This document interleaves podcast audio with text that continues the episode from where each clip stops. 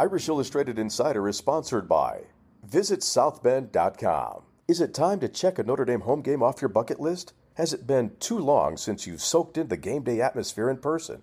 Whether it's for the first time ever or in a while, start planning your trip to South Bend to watch the Fighting Irish with ideas and inspiration at VisitSouthBend.com. You're listening to Irish Illustrated Insider. I'm Tim Prister with Tim O'Malley from Irish Illustrated, joined by Pete Sampson of the Athletic. We are a couple days removed from Notre Dame playing in game number two of the 2023 season. Tennessee State visits Notre Dame Stadium with their rich history. We'll talk about that a little bit. Why Tennessee State? A, a very, very rich history of of football at Tennessee State with some great players that went on to play in the NFL. But before we get into Tennessee State, and I don't imagine a whole lot of our listeners are going to buy into to their history or how good they might be on Saturday, and they're in trouble Saturday. I'll guarantee you that. But uh, we did just meet with Marcus Freeman for about 15 minutes, our weekly Thursday Zoom meeting with him. Nothing earth shattering coming out of there. We did find out that Eli Raridon would will not play uh, again in game two. We expect him back in a couple of weeks. But guys, anything from from Marcus Freeman? We talked about Tobias Merriweather, how he's practiced very well. Some other things that Marcus Freeman discussed that are on the the uh, front burner here in our conversation. I think Pete's question. Actually, I'm going to jump in for Pete. Uh, Pete's question about the 12 package, 12 personnel. You know, the the story because it's tertiary. The story is uh, Notre Dame didn't have a targeted wide, didn't have a targeted tight end. Yeah, well, the tight ends played more than any wide receiver and any running back, one and two compared to everybody else. It's it is still driven. Um, Freeman started saying it last year. He's pounding it home this year. Gerad Parker said it again. What we see as an identity of this program is a powerful team first, and you're going to see those tight ends. You're just not going to see nine touchdowns out of them. It's yeah, it's like they went uh, just looking over the know, the personnel usage. I, I had it at 35 snaps with multiple tight ends and 20 snaps and 11 personnel, which I, I think based on the the takeaway from the game, I think a lot of people were like, well, why didn't they use the tight ends more? And yeah. it's like, well, they, they actually use the tight ends a heck of a lot. Um, Bad but, for fantasy stats though, Pete. That's... Yeah, and it, look, it's we we've had this conversation in previous seasons with previous offenses, and it's just like, well, why do you go to 12 personnel? It's because you're your second tight end is better than your first slot receiver. But I don't I don't think that's the case this year. Um, you know, with Tyree, with Jaden Greathouse. So I I'll be interested to sort of see how Gerad Parker balances that moving forward.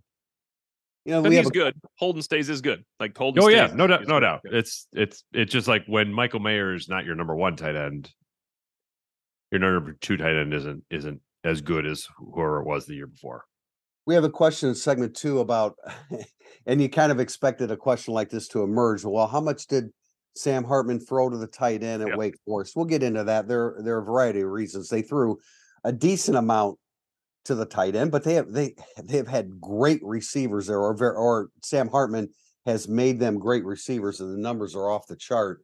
We'll get into that more in in segment two, but yeah, they were used a ton, and Holden Staes was great on Saturday. His blocking was tremendous. It, I mean, I really at one point it, it prompted me to think, wow, that's kind of Tommy Tremble like. I don't think that he's that good of a blocker, but I think on Saturday against Navy he was. So um, they'll get to it. We'll talk about that more in segment two. But Eli Raridon uh, will miss another game. I, I would anticipate. I, I, you know I I I mean I, this is just my thought process, and you guys can chime in. I don't think NC State and then does that give them leeway to to bring him back against Central Michigan to get his feet wet before Ohio State, or do you just give him an additional week uh, or an additional two weeks and wait till Ohio State with him? I would think that you would maybe hopefully practice him a little bit, little bit next week, not play him, and then practice him a little bit more before Central Michigan. Maybe play a little bit, at least so he's an option for you yeah, he can block I, too. He doesn't have to come yeah. in and go be a red zone did, target. He did dress for the game. I, I, I, I, saw him in uniform. Pete, I don't know if you did. I, and I, I don't know. How, no. Yeah, no, I saw him uh, in uniform. Unless I don't know who I would have mixed him up with. Uh, was that Kyle Rudolph? Yeah, I don't think it was him either. Um, so anyway, he's getting close. It's just eh, you know, I, I I don't know that I don't know that Eli Raridon right now holds the key to Notre Dame September per se, but you want to back because him and Staes on the field together are a couple of wide receivers uh, playing tight end, and so you want him back as soon as possible. Um, Tobias Mer- Merriweather was brought up to Marcus Freeman. Freeman said that he's practicing well, he's dying for a greater role, and that he did some good things in the Navy game. That's probably true. We don't see all of those things. Uh, what we did see was a easy pass that he dropped, and then I guess kind of up for debate of how he should have played the ball in the end zone. My my whole point about Tobias Merriweather, and I said this before we started, guys, that until you get tough and still you until you start being being more aggressive as a receiver and attacking the football, you're not going to be the kind of football player that you want to be and that that Notre Dame wants you to be. No, I think it's fair, but I also think he would have been pulled from the game if they didn't if they weren't somewhat pleased with his run blocking because he played a lot more than other guys did. So I, I think they would just pull him from the game if you drop two pass or drop one pass, don't get another pass, and don't block well. I, I think I think Merriweather um, we expect a lot out of Merriweather. It's not there yet. Um, instead of like focusing on Tobias Merriweather, just he's not there yet. But Notre Dame needs him to be there. Notre Dame absolutely needs him to be a viable player because everybody says, well, maybe Deion Colzie could be Tobias Merriweather. They need both to be what we thought Tobias Merriweather would be. They don't have enough great wide receivers. They need Tobias to play. They need Colzie to do that every single week. I think Greathouse will. Um, I mean, can't I know there's varying opinions on Chris Tyree, and I really like the guy.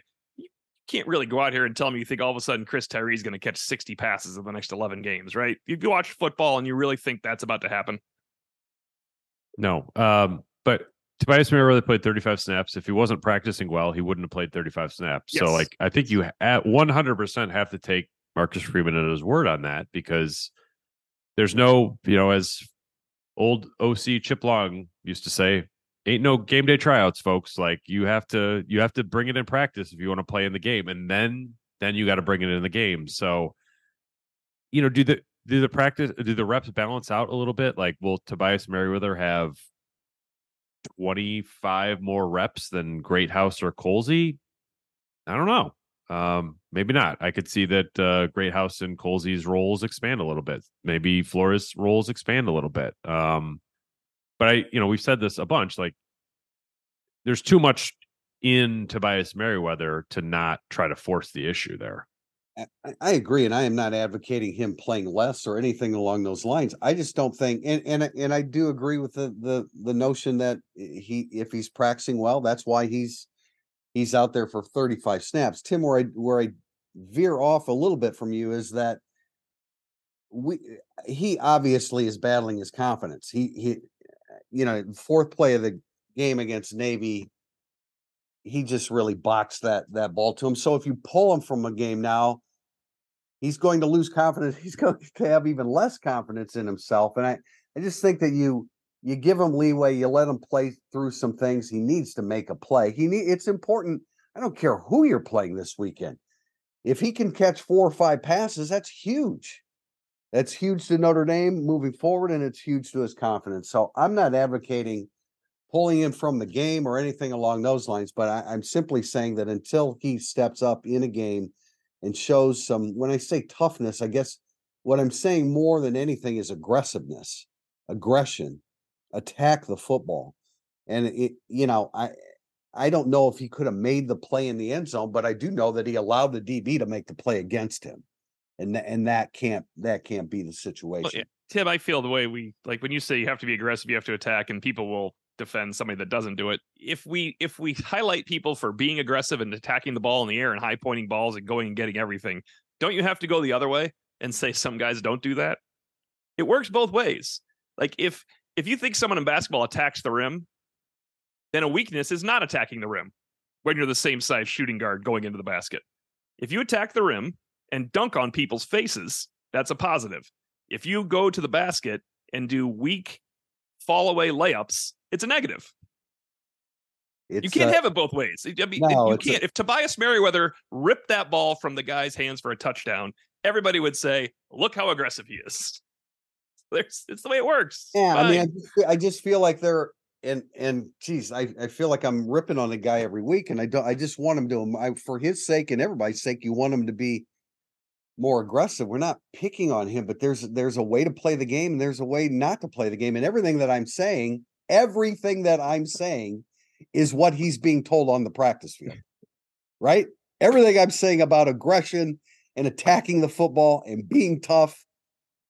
That's exactly how he's being taught on the practice field. You're here. What else?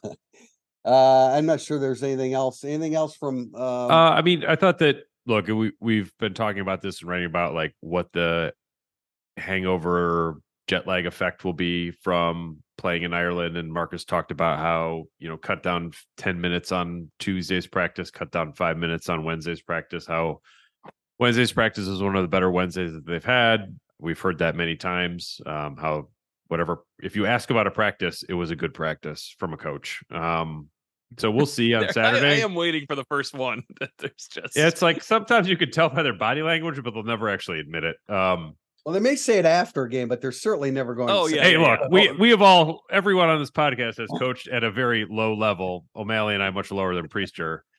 There's been some crap practices I've staged uh, in my flag football youth basketball time, and like it's we'll see on Saturday, but it's like this is this is why you play Tennessee State because if if you are a step slow or two or three, it should not impact the outcome of the game. As opposed to Quan Short and Purdue, we talked about this. You yeah. have Oof. to play Tennessee State here.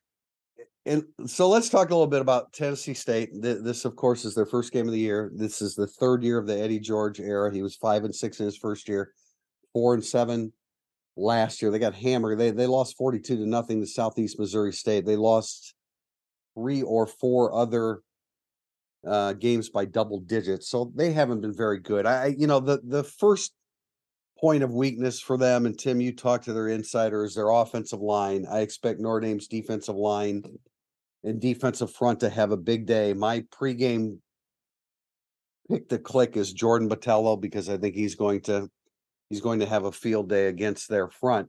Why Tennessee State? because they do have a they do have a great history of defensive ends: Richard Dent, Claude Humphrey, Ed Too Tall Jones, Joe Turkey Jones, and and Joe Gilliam, the the the Steelers quarterback back in the day as well. So, you know, I think I, I think a lot of those athletes went to the HBCUs at that time.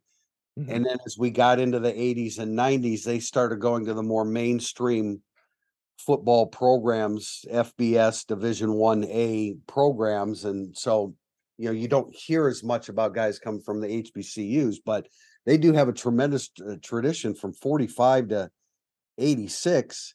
They were like 370 and 72 or something crazy like that. So they were they were really good. But this team I don't know. This team's real. Their quarterback's really inconsistent. Ellis uh, doesn't throw it consistently. Got they their quarterbacks were sacked 37 times last year.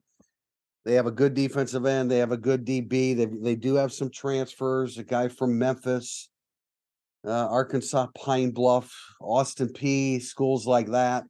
Problem is they have a lot of transfers on the offensive line, and that's when you have issues in game number one. Yeah, they've got they've got two kids from Central Michigan that uh, you know, now, now think about this now. You that weakens tra- two opponents for Notre Dame, two kids from Central Michigan. Here we go. But think about this. You transfer from Central Michigan to Tennessee State. So that means you're not playing at Central Michigan, right? Because you wouldn't transfer to if you're playing at Central Michigan, you would transfer to a power five school, not Tennessee State. So yeah. I think they got two offensive linemen from Central Michigan, but I doubt that those guys were standouts. They've got a couple receivers if they can shake free and their quarterback can be accurate. Their top returning, uh, their top running back from last year is back, but uh, you know, I mean, come on, these guys are going to walk into Notre Dame Stadium. How are you not intimidated by walking into Notre Dame Stadium Saturday and taking on the Fighting Irish? I'd say it's much more the taking on the Fighting Irish. Like Notre Dame Stadium is going to be very friendly and welcoming to Tennessee well, State. But it, well, it probably will be, but still, the venue, a, player walking into a venue like that, I can't. I do. I I'm I'm going to go off again on Notre Dame fans. You you mean to tell me that you're not going to show up for the home opener because you don't think that the opponent's very good? On it's basically sold out. So yeah, they're, they're coming, aren't they? Oh, they did. Yeah. Okay, okay. I'm sorry. yeah, it's basically sold out. If you go on Notre Dame's ticketing site, there's not a lot of not a lot of stuff. Um, I think if Yeah. Notre Dame lost to Navy, you might be in a different situation. Yeah, but that's different fine. story. That's, that's allowed too. I would do that too. Okay, even if Notre Dame fans aren't the most vociferous in the country, you're still walking into an, a, a, a venue that is going to have more people than Tennessee State is accustomed to playing in front of. It's oh, just there's there's no doubt. I would just be much more intimidated by Audric Estime, Joe Alt, Jordan Botelho. You know, oh, you know, they'll- yeah, like getting your butt kicked for three and a half hours. That's intimidating to me. Um, yeah, and it's like if the lower level schools or the group lower level group of five or FCS, like they're just not built to hold up on the lines. And Notre Dame's offensive line is a real strength, and its defensive line, I think, is probably a little bit better than what we would have thought when training camp started. So that's that's tough. That doesn't even get to the quarterback situation. Yeah, They they're in do trouble. I mean, they're in, they're in massive trouble. But the the historical significance of uh, HBCU makes it an intriguing game. If it was just an FCS school that finished 11th in the FCS rankings last year, it would have zero significance other than it was an FCS school. So it worked out fine. Um, it's no different than playing UMass, other than technically it's probably more fun than playing UMass, who, by the way, Pete Sampson did not win the MAC when Notre Dame beat them 62 to 27. Even though Brian Kelly, who did not scout the entire MAC, apparently thought they were going to win the MAC. Are they even in the MAC anymore? I don't think they are, but that's Okay. what you know. In Yeah. that game, very important part of that game is three of their touchdowns. No Notre Dame defender touched a UMass player for VanGorder's defense. That had Jaylon Smith on it. Just pointing it out. Oh, That's yeah. Yeah. Well, I Yeah. do. I do not uh, envy Notre Dame's interior offensive line. They will be uh, facing a defensive tackle, Cameron Stewart, who's six foot three, three eighty. Now, I'm sure he's not very mobile, and that was one of the things that we heard about both lines for Tennessee State that they're not very quick and mobile. So, Low man wins. but yeah, but 380 still 380, and it's going to take a while to circumnavigate Cameron Stewart to get to the second level. To, to- What's wrong with Heinisch? He looks so small out there. Yeah. oh my gosh yeah yeah um yeah you know i mean i i I- can they uh, how how how much tennessee state can score against notre dame's defense i mean if you're going to predict a shutout this would be this would be the time to do it yeah, I think I think Marcus Freeman is going to uh, go at them for three and a half quarters and then completely pull back. Like Marcus Freeman's going to make sure they don't score their 60th point in the with five minutes to go. If they happen to score 60 with 12 minutes to go, there's nothing you can do about it. But he, I, that's that's the only time I think mercy comes in here. You want to preach to your team to keep playing, and when you hit that last possession and a half, then it becomes, come on, man, just yeah i think i chill out a think notre dame, Notre Dame will pull a rusty setzer and run out of Yeah. bounds they did against them I actually had a question, Tim. Somebody asked me, "Is this the biggest mismatch ever?" And I said, "No, it would be when SMU did not have an actual football program coming back Yeah. for that game. That was Yeah. the biggest mismatch ever." no doubt. I'm very excited to announce our new partnership with Underdog Fantasy. We decided to partner with Underdog because it's the easiest place to play fantasy sports. It's also the fastest growing fantasy app in the industry. Underdog Fantasy has a lot to offer, including their pick'em game. In pick'em, you pick whether your favorite players will have a higher or lower stat total in this week's game for a chance to win big. It's so easy to play. Just pick two to five stats of your favorite players and choose whether they'll go higher or lower. You can multiply by 20 your money by going five for five. They also have a best ball mania. If you think you know football, you've got to check this check this one out. This one's best ball mania has 15 million in total prizes up for grabs, with the winner taking home 3 million. So sign up today with promo code Irish and get your first deposit doubled up to $100. Visit underdogfantasy.com or find them in the App Store. And don't forget to register with my promo code Irish to get your first deposit doubled up to $100. Must be 18 or older and present in a state where Underdog Fantasy operates. Terms apply. Concerned with your play, call 1 800 522 4700 or visit www.ncpgambling.org. Segment two is next, and we call it Burning Up the Boards. If you're coming to a game this season, you have to check out Game Day Your Way, the official tailgate service provider of Notre Dame. Game Day Your Way offers everything you need, including tailgate gear, catering, and even beverage delivery right to your spot. And their Irish Express transportation from Chicago allows you to tailgate while you travel to their all inclusive party zone in South Bend.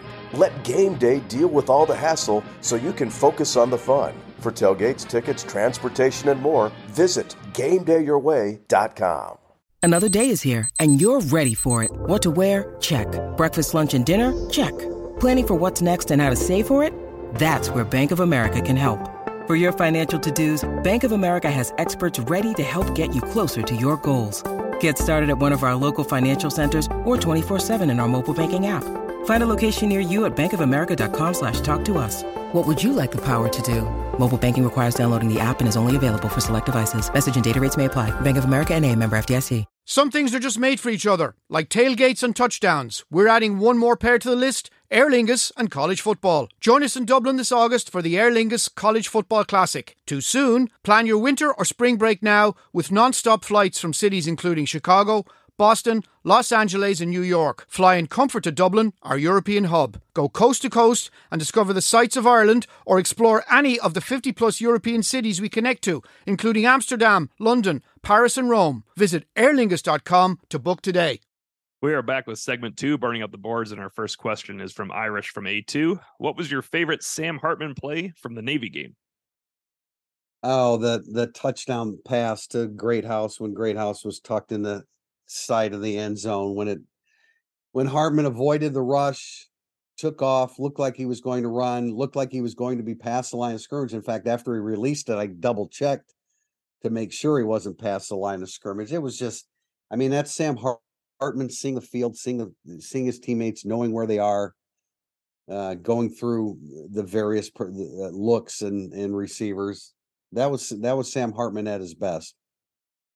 That is the right answer. Um, so for the sake of being different, I'll say his first completion because that was like, oh, that was beautiful. I don't feel like I saw much of that last year, where you could drop the ball in a bucket between two defenders. Um, I just that, thought it was Drew Pyne back there. I was. You're like, huh?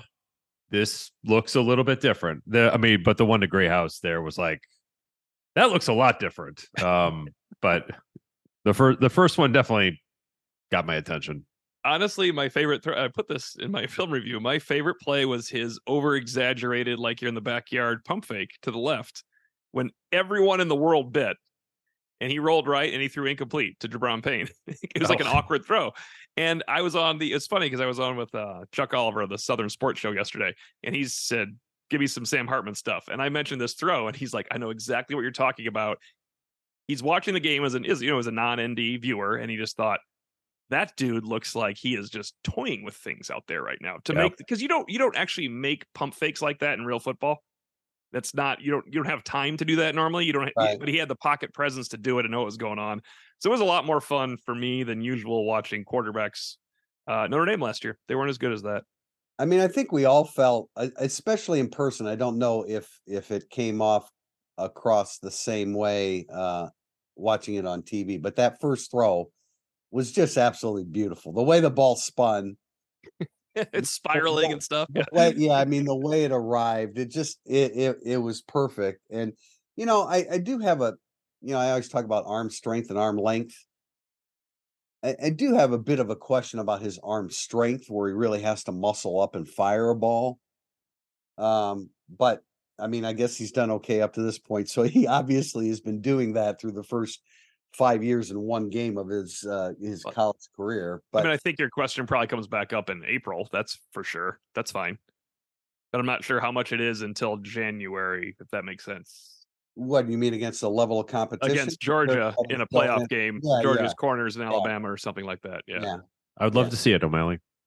Yes, I would. I like to see him try to beat a Georgia corner this year. I think it would be a good game, and it'd be kind of sad if that was like the non-major bowl because I don't want to play Georgia in a non-major bowl. That'd be no fun at all.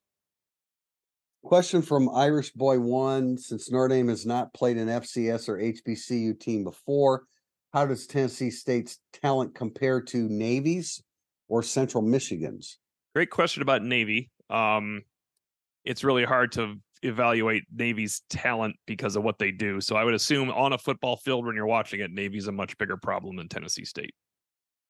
Yeah, I would agree. I mean, look, it, and I think this was referenced in segment one, like Tennessee State has players who weren't seeing the field at Central Michigan. Mhm. So that I think tells you sort of lesser. I mean, you go up and down their roster, they have there was a, there was a school on their roster, uh, Sewanee, better known as College of the South, that was in the same conference as DePauw, where I went to school.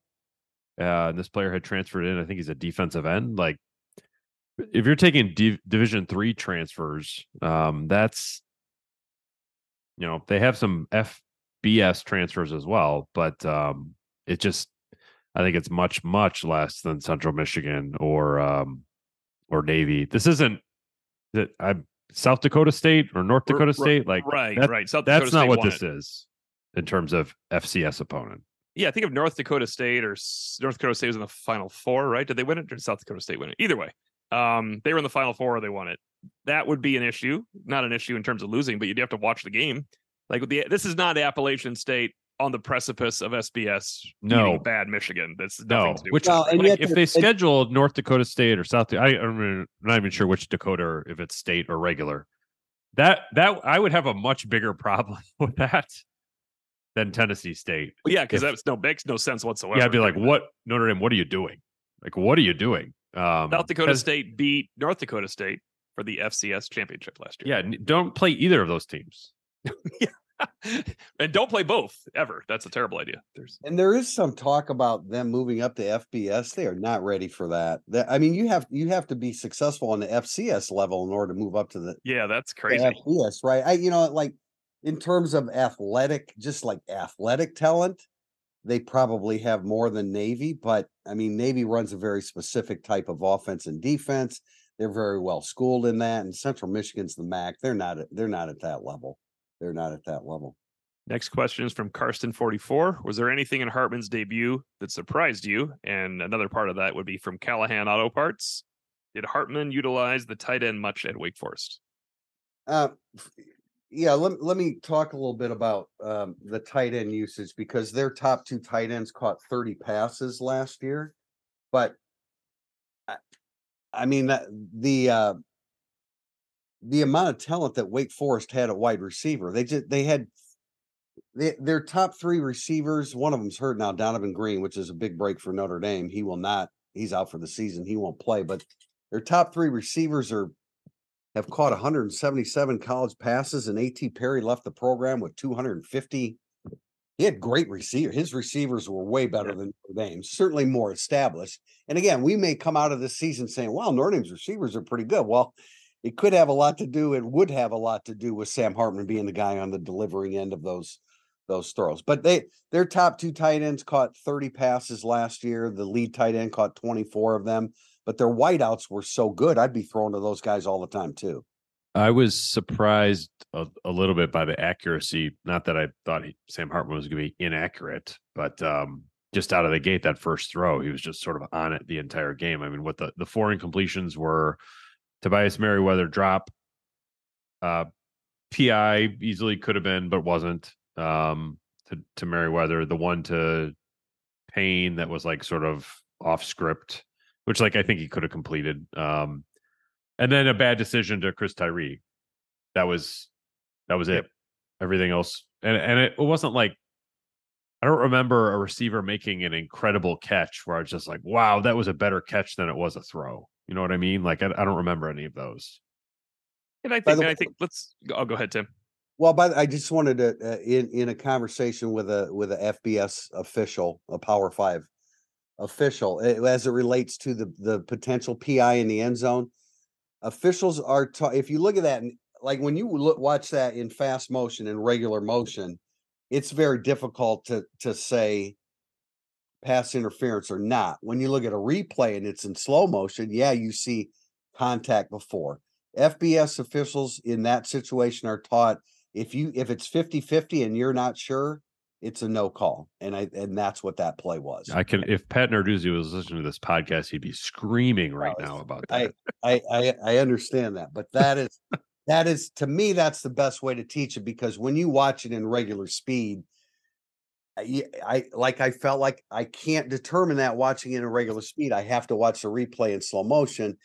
And unfortunately for the officials, they don't have the advantage of making a call in slow motion. And if you're worried about, I really want to point this out. If you're worried about Sam Hartman and tight ends, there's a tight end named Jack Freudenthal from Wake Forest, Tim and Pete. 2019, he caught five touchdown passes as a tight end. Do you know how many Notre Dame tight ends have caught more than five touchdown passes ever in the history of tight end U Notre Dame football? Three. Oh, it's three. Yeah.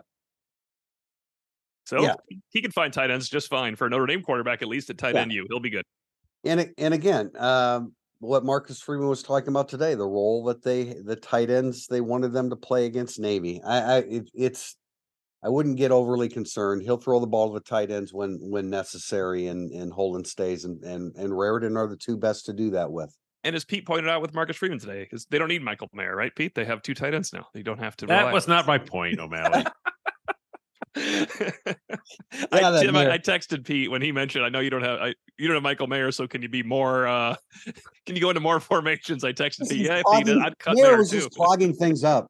He was. He's getting in the way. There was awful. Yeah. Oh my god. Uh, for the record, Pete, I didn't think you were saying that at all, but that's I was trying to like that's the way O'Malley's I, I was works. preemptively trying, like not that Marcus gives us smartass answers, but I was preemptively I tried to short circuit the smartass answer of like, well, if you had Michael Mayer, wouldn't you play him all the time? Like that wasn't the point of the question. I wanted to move to like, the real discussion. It's like when they lost Manti, they just decided to rotate just rotate. Calabrese. Yeah. You just right. need two guys. It's fine. Right. You're yeah. better off now. Mitchell Evans and Carlo Calabrese, same player. Two to play one, more depth. Yeah. Question from ND Yinzer. What's your outlook on the safety positions for the rest of the year? Do you expect a heavy rotation? Again this week, who do you expect to get the dominant number of snaps moving forward? Why do I feel like there's a there's a DJ Brown inference in that question? I think there is, but uh, like we said in August, you just can't read Notre Dame's performance from personnel in the Navy game because you need DJ Brown to align things. Did you see DJ Brown aligning everything back there? And you, Xavier Watts is a great tackler. You have to play those two guys against Navy. That that's the most automatic twosome I can think of. Uh, Henderson played a bunch, right, Pete? I'm sure you, you did the snap chart. Henderson was in there a lot. I expect rotation, heavy rotation. I would too. Um, I do think it's of all the positions on Notre Dame's team, the one I'm most interested to watch on Saturday is safety, just because I think that, I mean, Navy puts you in such a weird bind from the get go and, and never really lets up. Um, you just don't get to play safety like safeties get to play. So in terms of rotation, but also just in terms of performance. I'm I'm really interested to sort of see what they look like this weekend. Yeah, I think we'll see more of Antonio Carter the second, Ramon Henderson. But when in doubt, it's going to be Watson Brown because Brown is the guy that has been around the longest and understands what they're trying to do back there. I wouldn't you say better than any of any of the safeties? Yeah, if without you cheating, um, could you tell me which order the safety snap counts last week, one to four. What were they? I, I did see it, so I'll leave it up to Prister. Uh, Brown, Watts, Henderson, Carter.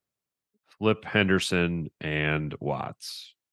They basically played the same. Henderson, ha- okay, okay, one snap more. Okay. Oh, that's interesting. But I would be surprised if Carter stayed at like where he, he only played seven snaps. Yeah, that's that would surprise me over the long haul. look, I understand. I'm guilty of this as well. You know, the DJ Brown DJ Brown play where he lunged at the guy and missed, and then we we take an entire game and think about that one play as opposed to the other 56 snaps that that Navy right. had. And that's human nature for us on the outside to look at it that way but DJ Brown has a much greater understanding of the game from all the time that he's played, and he's going to get the bulk of the snaps. Him and Watts, I think, overall.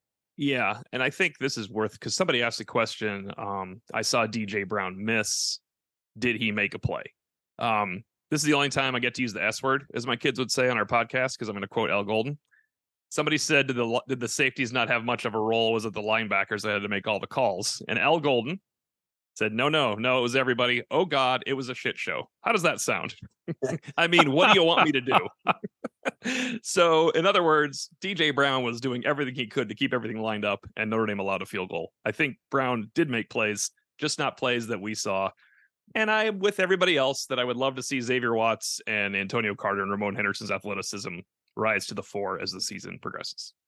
Yeah, and and uh Tim, you wrote a story about it. I mean, we we talked to Al Golden about just all the like how what do they say? I mean, writing the play up in the dirt on the side. it was nuts. Uh, he kept going. He said, "Credit to Navy. It was, as I said, it was crazy for a whole long time. New formations, new little trinkets, new things every time, shifting from unbalanced to normal to unbalanced. Jet motion. They did a great job. I mean, fullbacks in the two two fullbacks. fullbacks. Yeah. That's like, you know, Kiser was explaining, okay, two fullbacks.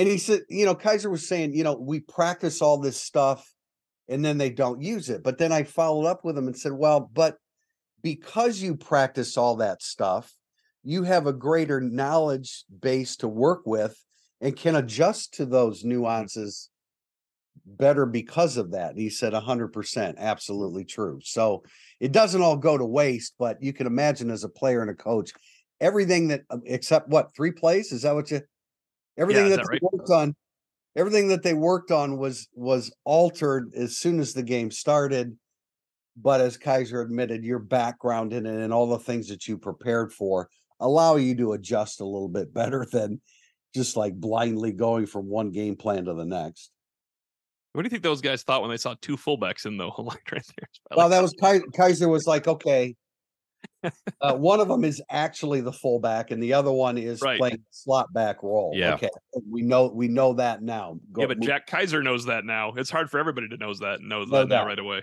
It's a good No time doubt. to be have an old linebacker group.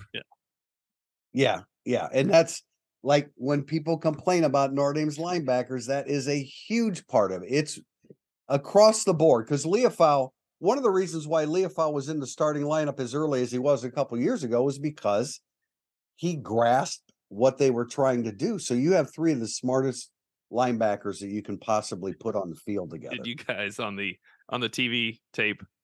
Tim, I know you watch it with the volume up. I don't know, Pete, if you do. Um, when they started, it was Noah Eagle started talking about JD Bertrand, and he went on and on and on about his note taking skills as his greatest strength. And I just thought to myself, if our board is listening to this right now, they are going to explode that JD Bertrand's greatest strength is his copious note taking skills when he talks to Luke Kuechly. Obviously, it's a great skill to have, Yeah. but you know, add that to other stuff is the way to go. Question from Kay Beasley Will Greathouse out snap Merriweather going forward, or is this too early to judge? Too early to judge. I agree with you completely, and I think Merriweather will outsnap Greathouse, and Greathouse will have more receptions than Merriweather. Calling my shot right there.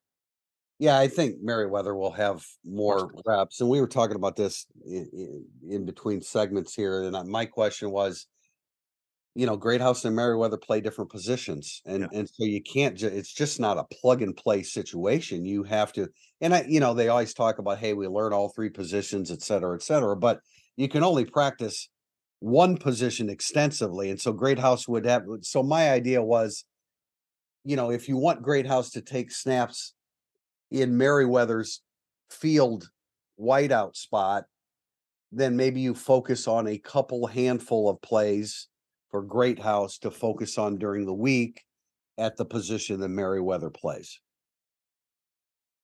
Yeah, that's I'm fair. just- Go ahead. Yeah, I'm just all No, for it's- 20, 20 snaps for Greathouse instead of eight, and then we're fine. I agree with yep, I Yeah. agree with that. And I'm sure the and it- like they're they should have more than what they had 55 Yeah, yeah. i think the starter like the starting offensive line played 55 snaps last year yeah, and because if a play breaks down, I don't care what position Greathouse is playing. If a play breaks down, you feel pretty good about him getting open, right? So- Yes. Yeah. you want him you want him on the field even if he doesn't know what the hell he's doing but he runs to daylight and gets the ball from delivered to him from hartman I appreciate Greathouse because for at least a calendar year, the podcast Irish Illustrated Insider is in, and I assume the Independent is in full lockstep with all Notre Dame fans that Jaden Greathouse should get the ball. yes It's we're the, in agreement It's the only guy we will always forever agree on for one calendar year is Jaden Greathouse. It's tremendous. It's clear too. Yeah it's pretty wait till cam williams gets here then we're wondering why why are they Well- giving the ball to greathouse so much? It's Greathouse gets the ball way too much. Why are we throwing? god why this- does greathouse have 1200 yards? They should get the ball to cam williams. Disperse the football around a little bit. Question from dr parnell 42 is it possible that we see jeremiyah love at wide receiver this season given his skills catching the football and his explosiveness? Uh, no, no? no. no.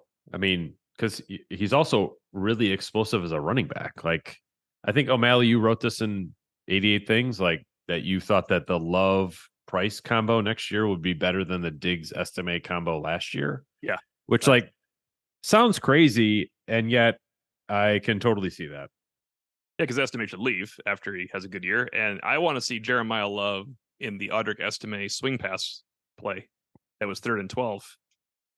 I know it's scary to see Estime coming at you when he catches the ball with full speed, but Jeremiyah Love in space could do some serious damage too. That would be, I would love to see Jeremiyah Love involved in those little passes they threw to Audric Estime. Yes. That's no, the I'm, next I'm totally with you. And like I, Oh, I think man. the Price's TD run, like while it was a feel good story, the the end zone angle of that when he ran through the hole and you see two Navy defenders sort of try to wrap up his knees and he like essentially snaps off their arms because his legs are so strong. Like that that did a that did something for me. Like I was like, that's a that is a good looking run right there. The third down conversion pass to Estime in the first series. Yeah, I want to see that ball thrown to Jeremiyah Love with him in the same spot coming of the backfield. But let me, I just want to clarify with this question. I mean, no, Jeremiyah Love's not going to move to wide receiver. Could Jeremiyah Love, the, the running back, line up in the slot or even, you know, again, something that you, a play that you emphasize during the week to insert that into a game situation. No, you're not going to move him to wide receiver, but could he align like a wide out or a slot receiver? Absolutely. In fact, I can virtually guarantee that will happen at, at, at some point. Question, pair of questions here together, pin and pull. With Gabe Rubio out for several weeks, who are the interior defense alignment beyond Donovan Hinish competing for snaps? And then tight in with that from Doc Irish. Any update on Rubio's injury? If he's out for weeks, I'm concerned he's more likely out for some of the big games.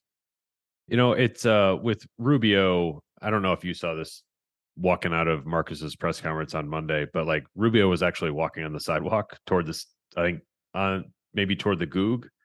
And Marcus was leaving on his golf cart uh, and stopped and said, Hey, you want to ride? And Rubio hopped on and he gave him a ride to the Goog. Like, and there, it's not like he has a brace or crutches or anything like that. Um, you know, he's just if you saw him walk around, which I did for like only three seconds, it's not something where you're like, oh, that guy is really banged up. So he Um, tweaked it. So it's more like he tweaked it and it's he's just not going to be ready this week. But Yeah, it's like if you're it, you know, usually, I mean, we've been covering this long enough. If you have an injury that's serious, you get they're shut you down. Like you've got uh, you know, a mobilizing boot or some one of those like soft casts on your crutches or the Alex home medical cart. Um Rubio was just walking on the sidewalk like a normal person. So that uh that didn't strike me as major. I don't Tim, I, I didn't I didn't really get a good look at Hinish during the game. What what did you what did you think of him? Uh, you know, I, I can't say I got a real great read on him. I don't know. I think he had five snaps. Yeah, right. Um, you know, I mean, he looked he looked aggressive. He looked quick off the snap of the football. We're going to know a lot more about him this week because he definitely will play. In answer to the question from Pin and Pull, um, and Freeman said this the other day, right? Uh, Onye, I, we've been we've always been saying Onye. Now that we have the pronunciations out again, o- Onye. It sounds more like it's Onye. So Jason Onye is versatile enough to play nose or the three techniques. So we'll see him there. I believe that K. Keana Aina was also mentioned as a possibility. So Keana Aina could go over to the nose and Onye could play, you know, the three technique. So Yeah, tho- and it's like for, are the two main guys that will and for this week doesn't really matter. Ne- next week probably doesn't. Central Michigan doesn't matter. Ohio State matters a lot. Um, because I, I mean, I thought Rubio, how much he penetrates from the an interior defensive line position, like it's it's noticeable to me. I mean, I know I think you guys talked about this on the Monday podcast where uh, Rubio was dinged with a missed tackle uh, for the penetration that ended up in Josh Burnham's sack, and like that that kind of stuff from an interior defensive lineman, man, that's like that is gold. So I I think Rubio's got a chance to be a very, very, very good player this year. Um, and you know, have, having him back, especially for Ohio State, is is critical. you know what else you could do, and I, I'm just I'm just spitballing here, but you could Cross could play some three technique and Onye and Keanna Ina could play Oh. the nose if you wanted to do that. We seem to have uh, we seem to have misplaced Tim Tim. I mean, it's like right when Keona Ina comes up, he he misses this big opportunity. Um, it's he's O'Malley's going to be kicking himself. I, I'm sure we'll get him back, but we're going to move on to Hayden Adams Z.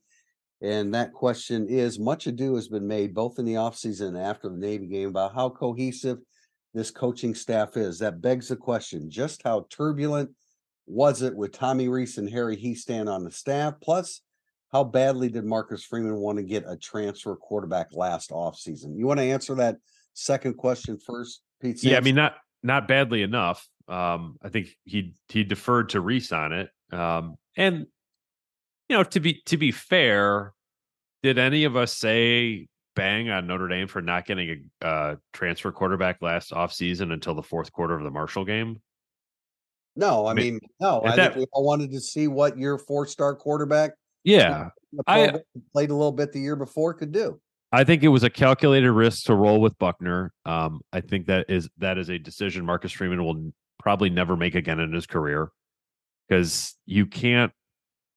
I mean, quarterback is just too damn important in in all levels of football to just roll with like, well, we're going to try out this new guy when we're not really sure what we have, but we we like him and he seems nice and he's got some. uh He did some good stuff three years ago when he played in high school. Um, you know there were there were too many like stop signs that got run on Tyler Buchner to just roll with him as like okay this is our guy we're to go with him um and I think that we saw that come to fruition in Ohio State and and Marshall and even South Carolina right like it's not like he was slinging around and looked like the kid who was doing it at the Bishop School as a junior against uh, Yeah. low level California competition. That it never looked like that. So it's I don't think Freeman would ever go into a season like every time there's a Sam Hartman available, you go get the Sam Hartman and then you let the you let the rest of the depth chart sort itself out.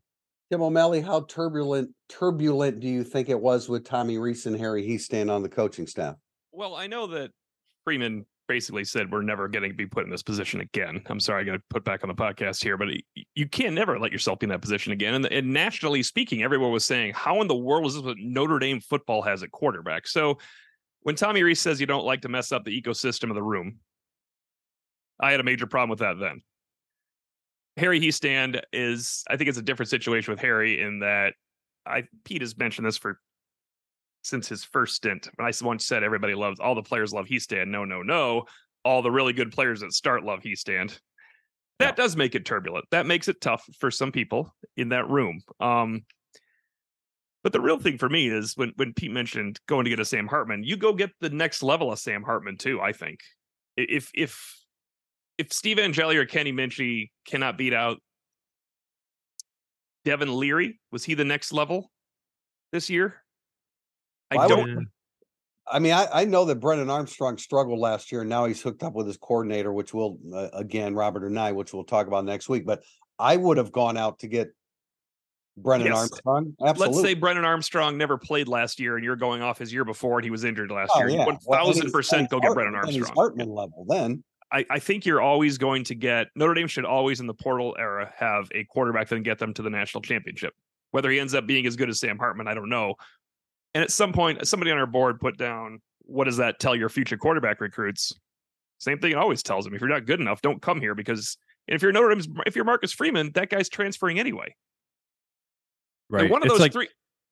do you think Lincoln Riley at USC is like, well, I'm not going to take Caleb Williams because I don't I don't want that to send a message to high school recruits that, you know, I'm just going to always take a transfer even though I always took a transfer at Oklahoma and they just happen to win the Heisman trophy and go number 1 overall. Like you just you take the best guy. You make that room as bad as good as humanly possible. And then the best guy plays. Like a year ago, I was told that they at least kicked the tires on Jayden Daniels, who went from Arizona State to LSU. I'm not sure they could have got him Mhm. or they pushed that hard or or whatever. But that level of quarterback, I think you always have to have an open mind to taking. And as far as turbulence with Harry Hiestand, any turbulence that he created was pretty much confined to the offensive line, whereas Tommy Rees being the offensive Yes. coordinator Yeah. impacts a greater amount of people. And I'm not saying That's turbulence with Tommy Harry Rees- Hiestand. Tim, if five guys love Harry Hiestand and they start and they play That's 97% of the snaps, it's right. fine. Whatever. Let's grow up with everything. The turbulence of Harry Hiestand is a feature of Harry Hiestand, not a bug. Like Yeah. Okay, well then, so comment on the turbulence of Tommy Reese because I, I'm not sure that I want to that I'm prepared to exactly go there, but by the same token, I also know that the there were a lot of offensive players that weren't huge fans of his per se.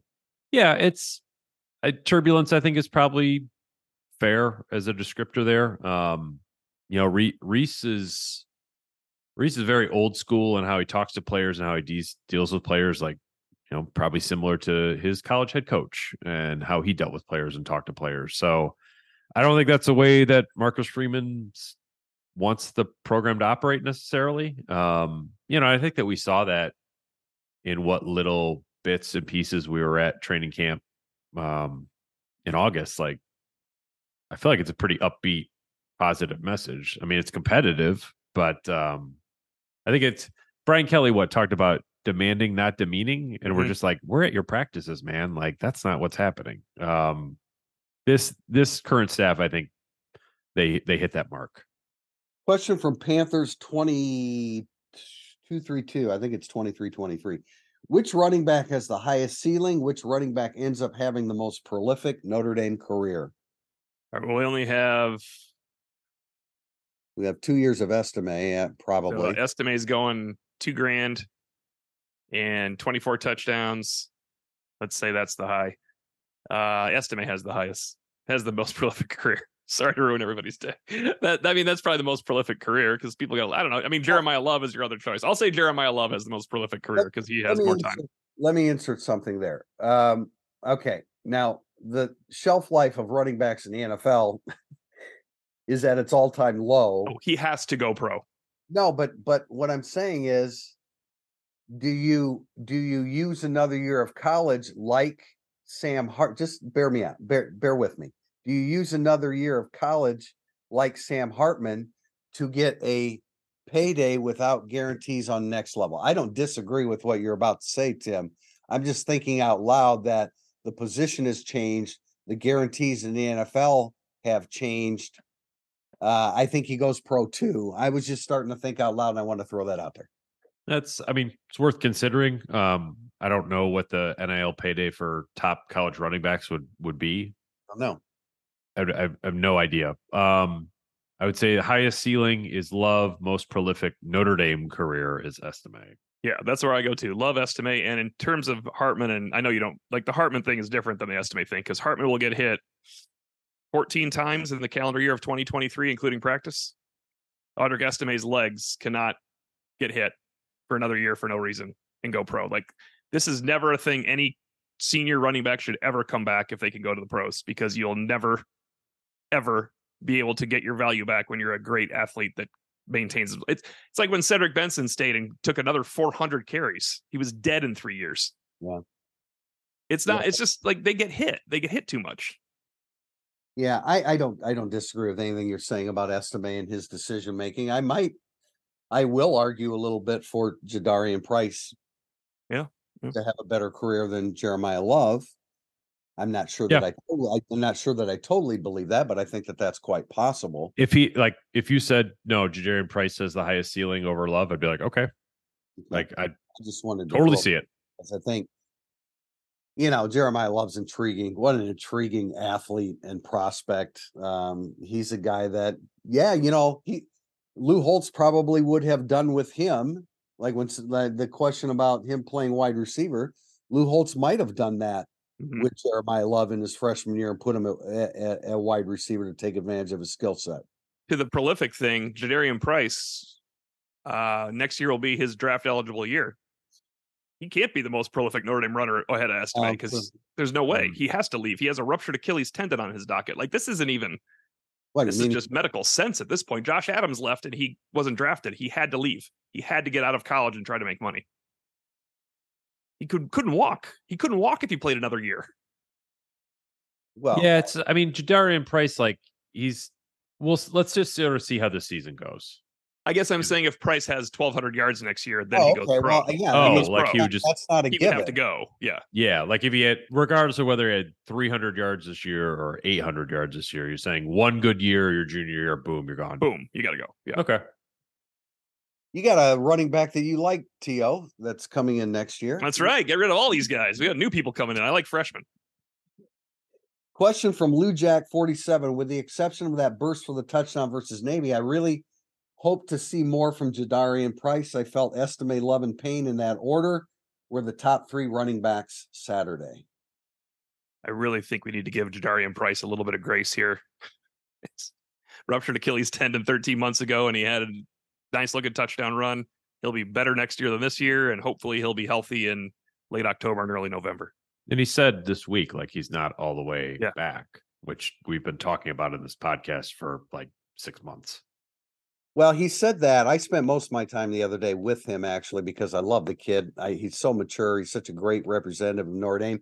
He understands Notre Dame. He says I couldn't possibly have made a better choice for my future in my life than Notre Dame. He's Do you believe he was going to go to Oklahoma State before Notre Dame got involved? wow. Yeah, I mean, I just I just love the kid, but um yeah, in accordance with the fact that he he is coming off of a, a an Achilles, and I asked him if he was still feeling any of the effects of it, and he said no. But then he later said that he wasn't one hundred percent. So somewhere there is is reality.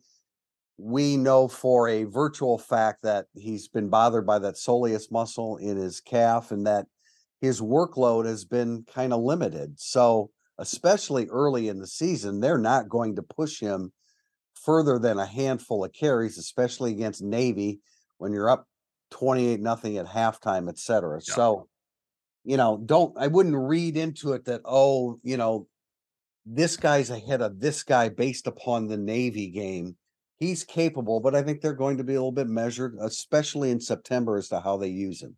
I would say the Jadarian Price I really, really want to see is the one that shows up at Clemson in November. Yeah, That's a- I agree. That's a good It's almost a best case scenario that Jadarian Price got to get a touchdown run in his first time back, Yeah. and then he didn't. 'Cause have Then to we do can too stop asking else. about it. Yeah.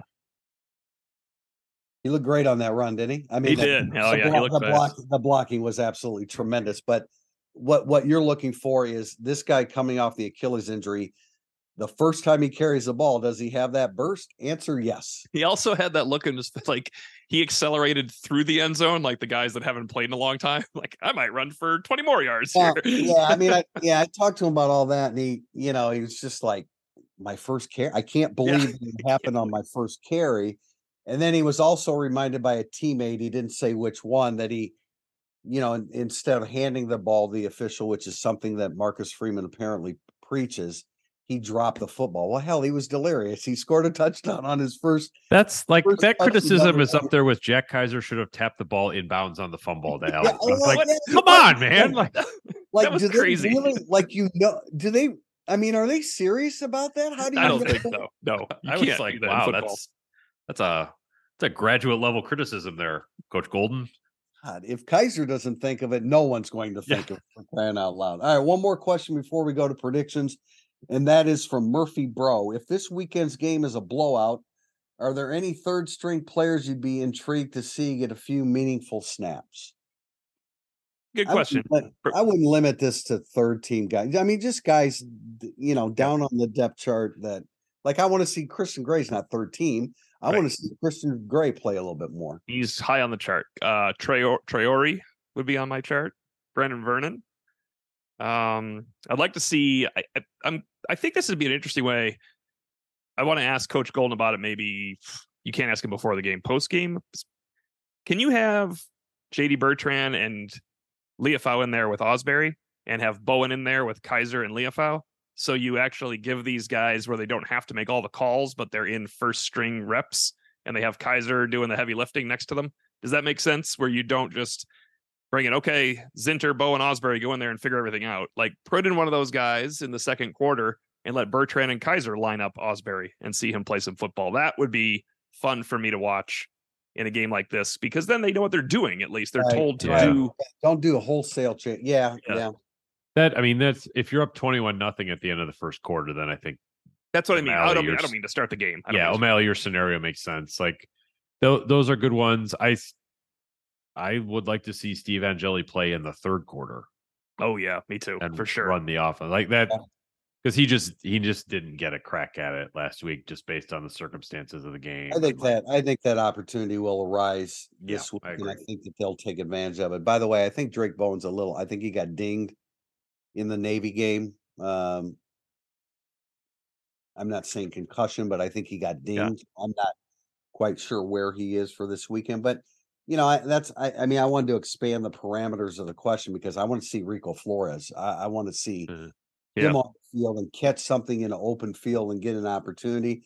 Is is Junior Tuihalamaka really a legitimate top capable of being a top notch Viper end? I I- I'm not I, I feel like he lost two weeks at the end of camp to some type of injury, and he Yeah. was immediately behind Burnham yeah, because I, and I feel like he's more of a strong side end. Right? Hmm. I mean, don't you? I, I know that the need is it is is rushing the I was gonna say not this year, but yeah. yeah, No, I don't know. know, I Devin I'm Ford. still I'd pretty like- bullish on Tuihalamaka. Like he, I think he did some good, good things in the spring game, where I think he even was matched up with Joe Alt. Um, he did- beat. I do believe he did beat Alton the Blue Gold. yeah, so that that that sticks in my head more than anything I saw against Navy. Um, I don't know if the world is ready for Jordan Faison uh, to do something on Saturday. That Not on a punt return, they're not. Oh my god, it set message boards ablaze everywhere. That, that would be truly burning up the boards. You know, I mean, how many snaps did Sneed get? You'd like to see Sneed in A lot. He got a lot of snaps. He did get a lot of snaps. Yeah. Okay. Um, you know, if we're going to the second team offensive line, the two guys that come to mind for me are Schrauth and Craig. Yep. Um, I, Now, now that would be nice. I know they're not going to do this, but I would love to see Schrauth play with the first team offensive line and Craig play with the first team offensive line, rotate them in. But I don't know. that- Uh, that That's harder to do but- there, right? yeah, it is, but but you'd like it to to be that way. And I, like if you're ever going to have a game where you can mix and match like This that, this would definitely be Yeah. it. Burnham, you know, I, I want to see Burnham a lot now. You know, I, I kept saying I haven't seen, I haven't seen. Okay, I saw a little bit of it Saturday, Yeah, and, I, and you start to see, you know, I must have I must have reran a couple of his plays like four or five times just to see movement and link. Because people talk about, you know, he's big, he's long. Well, that doesn't always jump off the Mhm. doesn't always jump out at you when you're on the practice field or even watching it on TV. But I thought I saw it. I thought I saw a little bit that of that in the Navy game, and he's intriguing because, man, they could really use him to step up and be a, a like a real pass rushing tandem with Botelho, who Botelho had. Botelho had one of his best games at Notre Dame last. there's Sat- some there's something about Burnham where like as soon as he gets the corner, like he's got the That's where the in, speed, like the yeah. how quickly he gets up to like top speed. I don't know. I, I have a hard time describing it, but I just I saw him do this one time at the open practice we were at at the high s- at uh, school field. Yeah, and I don't, I don't know. There, there's just something about him um, where he, if he can get a corner on you, man, he he looks like he's got like DB speed or something. It's it's it's weird. It it doesn't make a lot of sense to me. Um, but he's he's got some real speed uh, off the corner.